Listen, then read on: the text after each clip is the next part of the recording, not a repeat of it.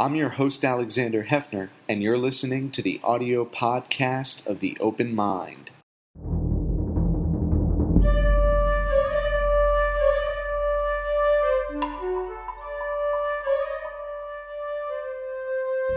I'm Alexander Heffner, your host on The Open Mind. I'm delighted to welcome to the broadcast today Michelle Nijhuis. She's author of the new book, Beloved Beasts. Thank you so much for being here, Michelle. Thanks for having me, Alexander.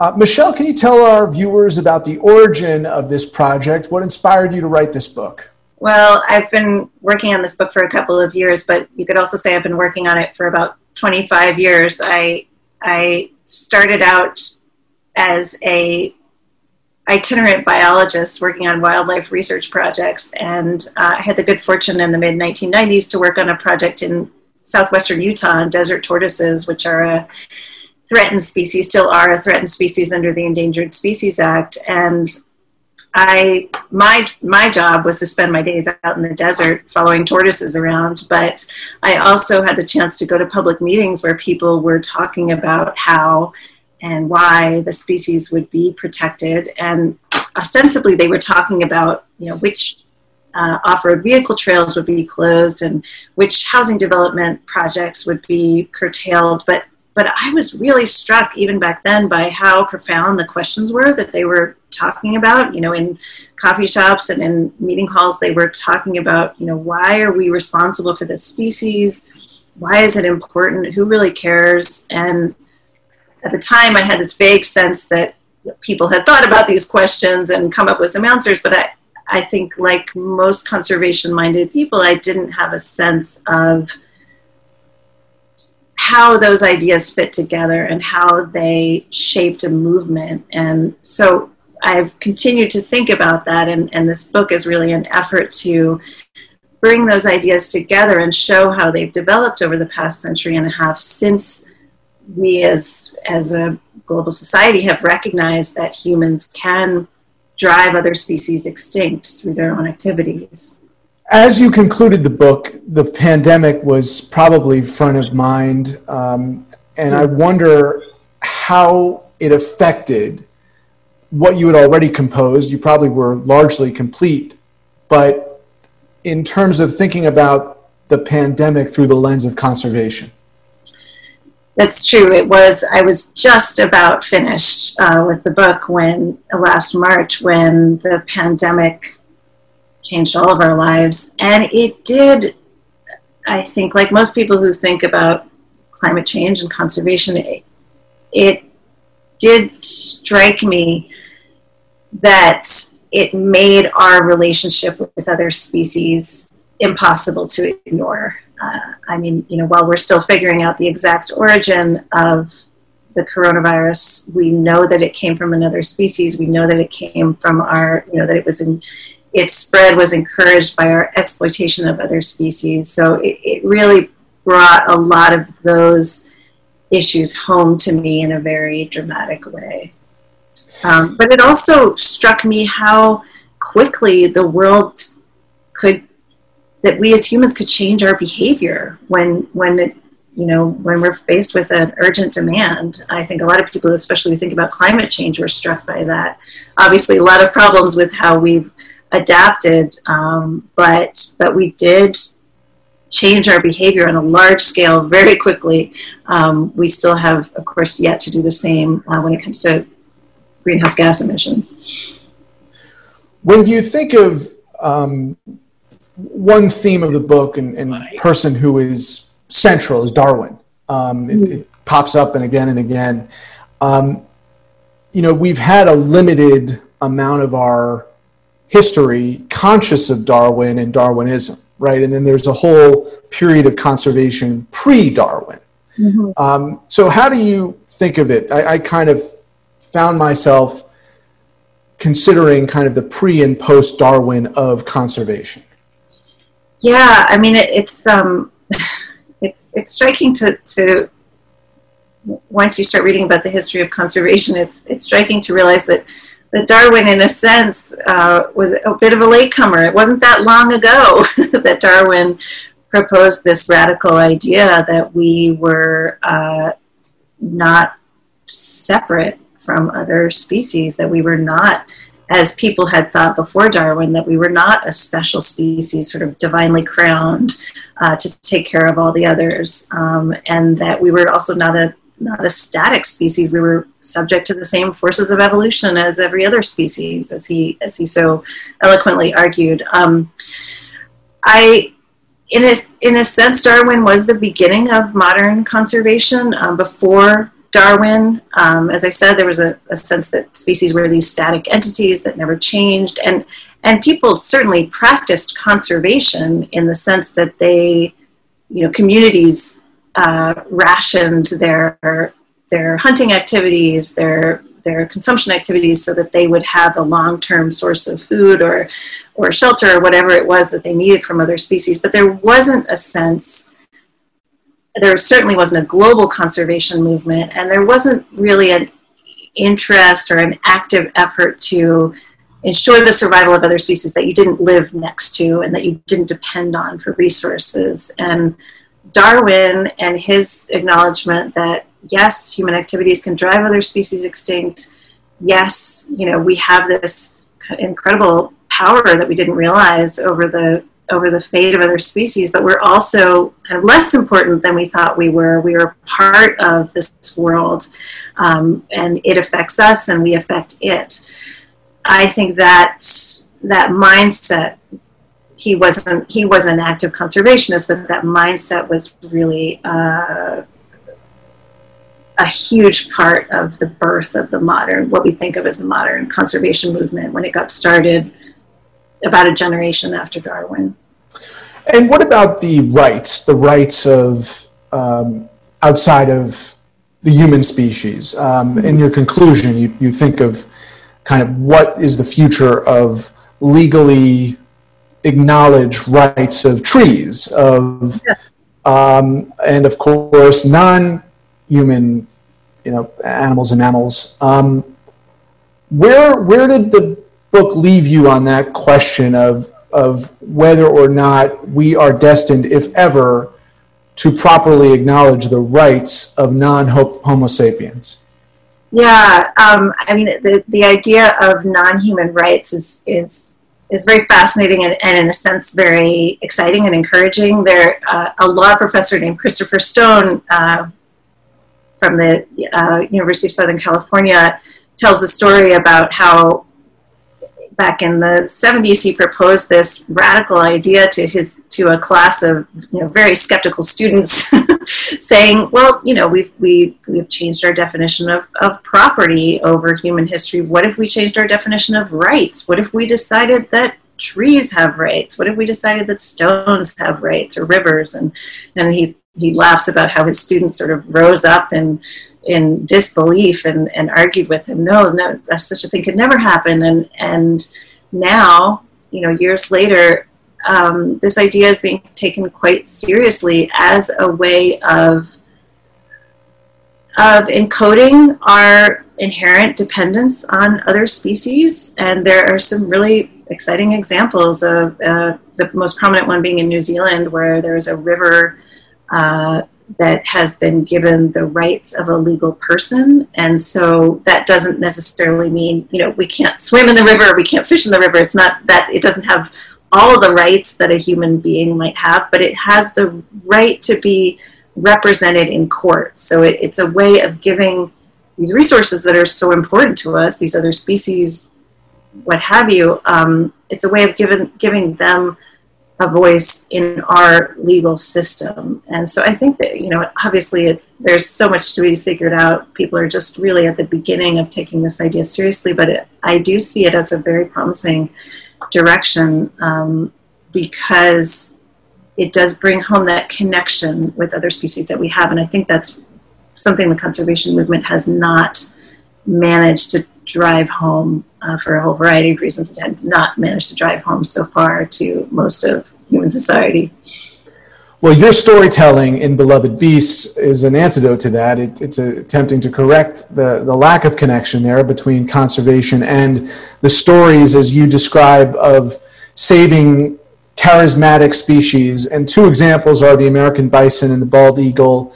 I, I, wanted you to just uh, speak at length about those two cases um, and, and, any others that, that resonate most profoundly with you. Yeah, I mean, one of my, my hopes with this book was I think that conservationists, people who care about other species, as I, as I said previously, don't have a very strong sense of their own history as a movement. Um, we people who care about other species tend to be preoccupied with the next emergency, uh, or they tend to be thinking about evolutionary time, you know, where these species came from millennia ago, um, don't tend to think that much on the on the time scale of, of human generations. And so people forget that there are species that we live alongside today that would not be around were it not for the efforts of conservationists. Sometimes just a couple of people, sometimes a, a huge a huge mass movement of people, but the conservation movement really has had some significant successes. Of course, many losses as well.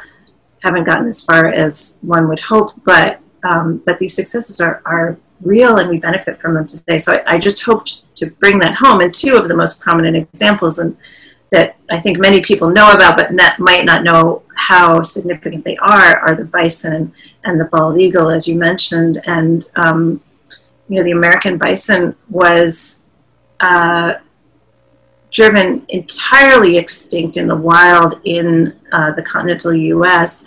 due to um, due to commercial pressure. There was a huge market for hides, and um, people made a lot of money killing bison just wholesale. Um, and there was not there was a I think because the bison was so abundant, legendarily abundant, it was uh, people didn't quite believe when they heard about it from a distance. They didn't quite believe that a species that was so big physically and then so numerous could really disappear off the face of the earth. That seemed like, you know, extinction by human means, by human activities, was still a relatively new idea.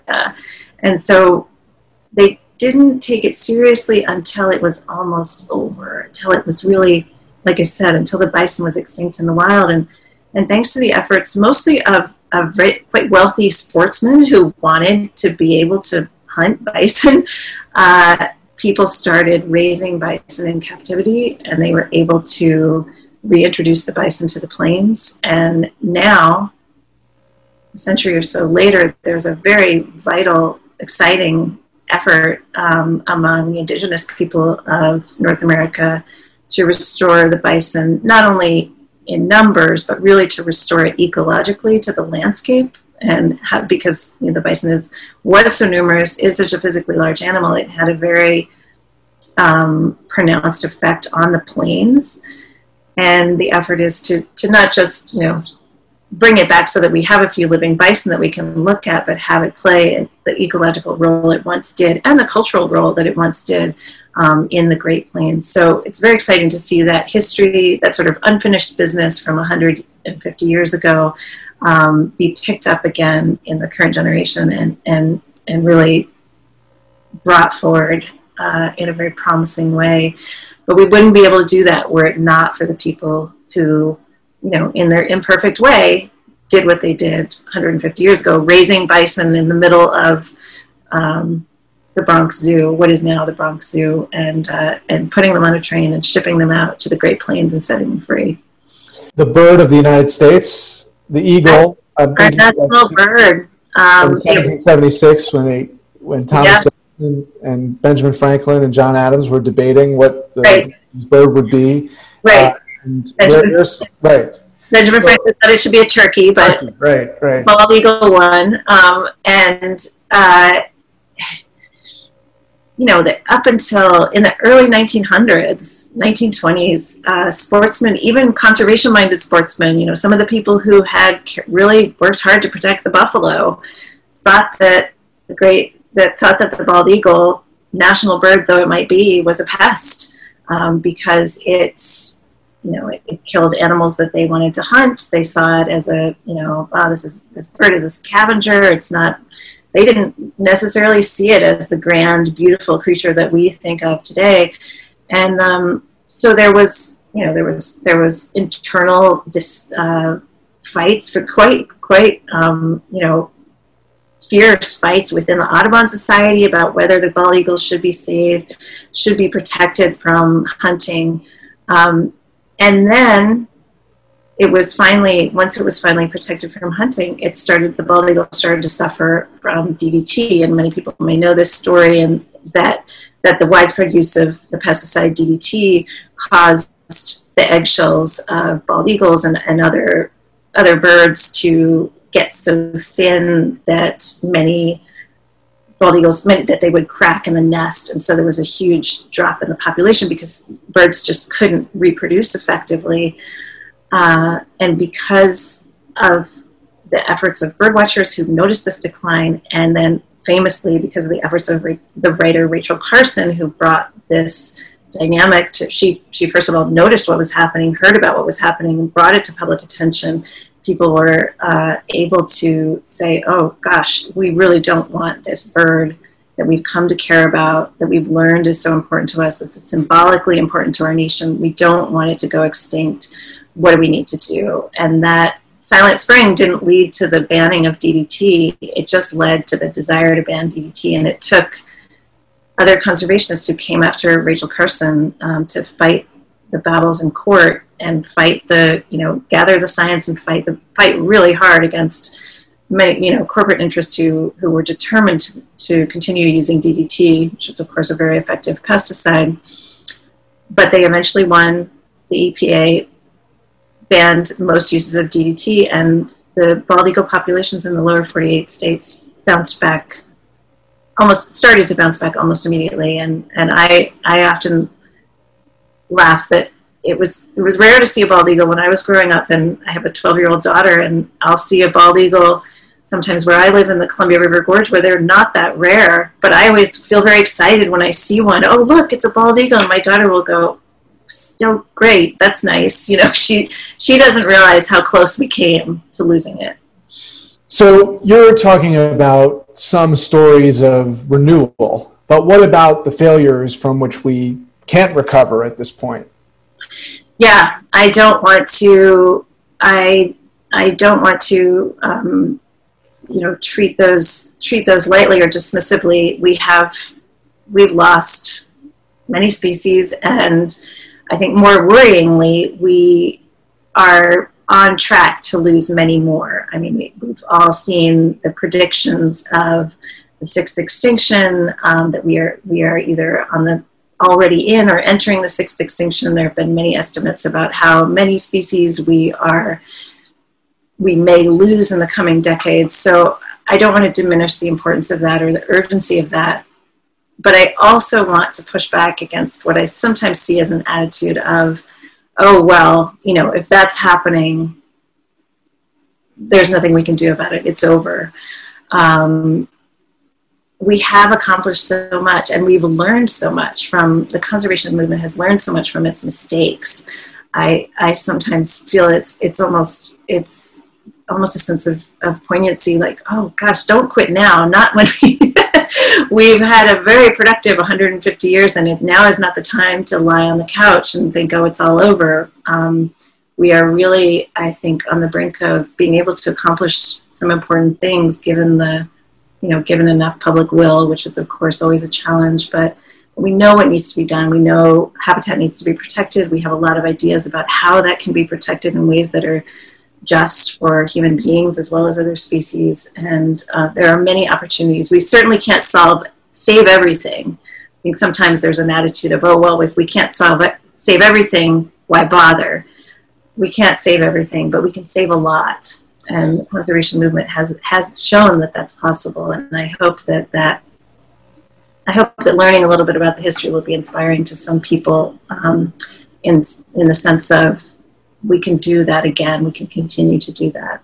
Michelle, is it is the public perception accurate that over these past several years at the Trump administration, protection for wildlife has been most endangered more rapidly than in any point in recorded American history?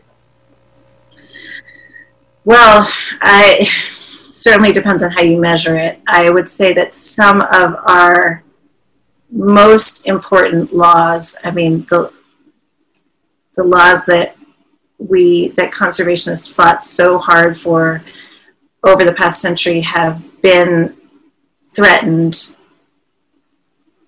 in the past four years more than we have seen in, in the past generation. And, you know, I've, I've written about attacks on the Endangered Species Act for at least a couple of decades now. And the things that were accomplished during the Trump administration were, were shocking to me. Uh, and we've also seen attacks on the Migratory Bird Treaty Act, which is a less well known law, but also incredibly important in protecting birds. Uh, those, the, the attacks on that have so far been turned back by the courts, uh, but we'll see. We'll see how, um, how well the how quickly and how well the Biden administration can restore some of the damage that's been done to those laws.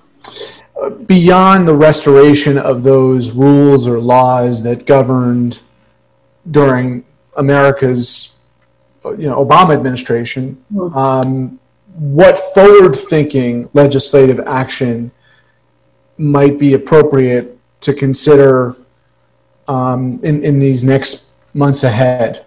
Mm-hmm.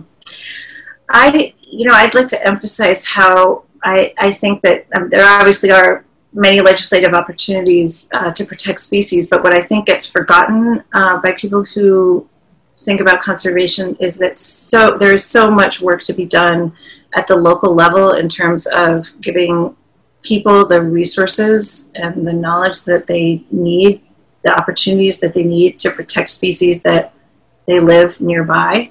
Um, I I had the chance to travel to Namibia when I was working on this book and to visit the what is an extremely long running experiment in community based conservation there, and I found it um, right really a revelatory experience, and I think one that that we could learn a lot from because they have found collectively the people who are involved in this now nationwide project they have found that people want to, you know, people may have fears about predatory animals. They may be annoyed by, you know, pests, but they really they don't want their local species to go extinct. Most people don't. Most people care about the the continued survival of their local species. Uh, they also want to have enough to eat. They also want to be safe. They also want to, you know, have the same things that everybody else has. Once those needs are met, once they have the tools they need, opportunities they need to protect those species, most people are more than happy to do so. And, and Namibia is not the only place where that's, that's happened, um, where species have been very effectively protected from poaching, um, from overharvesting, and they have been you know, given the opportunities to, to survive. And I think, you know, going back to my experience in the, in the 90s with desert tortoises, I think those principles could be applied in communities where people are very, you know, just very dug in in their opposition to protecting these species that they see as interfering with their daily lives. I mean, those I think that if you really sat down and talked to most people who are who are say virulently opposed to the Endangered Species Act, would you say, well, do you want this tortoise to go extinct? Well, no, not particularly. It's not bothering me. It's kind of cool to look at. I just don't want, you know, I just don't want my favorite trail to be closed. I just don't want my livelihood to be interfered with. When those conflicts can be worked out, I think there can be really genuine, widespread support for the survival of other species. And, um, you know, enforcement, legislation is so important, but enforcement can't be our only tool. Um, there has to be more broader grassroots support for conservation. And it's such a universal need. Conservation is such a universal need if we can depoliticize it a little bit, I think that will mean a great deal to other species. Right, right. Uh, you know, as a, as a final question, how much are you thinking about the conservation of water and air as much as other species um, in, in the kind of bigger picture of uh, human existence? Um, we've seen a lot of folks taking to the national parks over this pandemic period to rediscover the beauty um, when I ask you that question about new legislative measures, how much of it might necessarily be focused on air and water quality?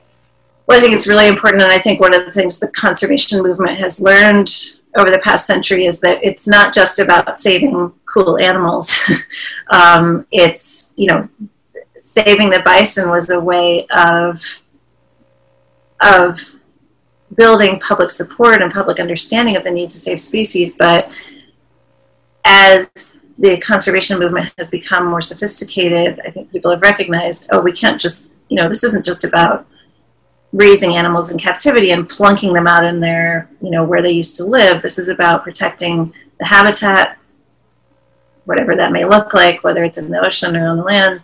It's about protecting their habitat, protecting the clean air and water that they need, the PN that people need. Um, and I, so I think that that's become a very integral part of the conservation movement as it should. And I think that there's, in some sense, the climate justice movement has operated on a separate track from the conservation movement, and I think there's a lot of need and a lot of opportunity for overlap and for recognition that that we really are driving for the same things and driving for the same benefits. You know, we we, we are part of we are part of the assemblage of species. As humans, we're part of the assemblage of species on Earth, and we all need the same things. Michelle Nijhuis, author of Beloved Beasts, thank you so much for your time today.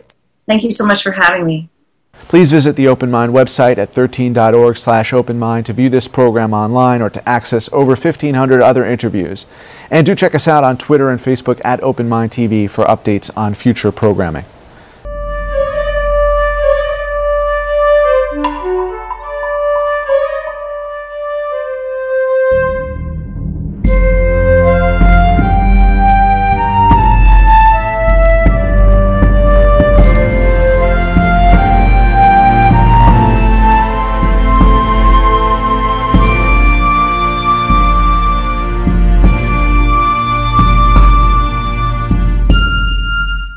Continuing production of The Open Mind has been made possible by grants from Ann Olnick, Joan Gans Cooney, Lawrence B. Benenson, the Engelson Family Foundation, Alfred P. Sloan Foundation, the John S. and James L. Knight Foundation, William and Flora Hewlett Foundation, Joanne and Kenneth Wellner Foundation, and from the corporate community, Mutual of America.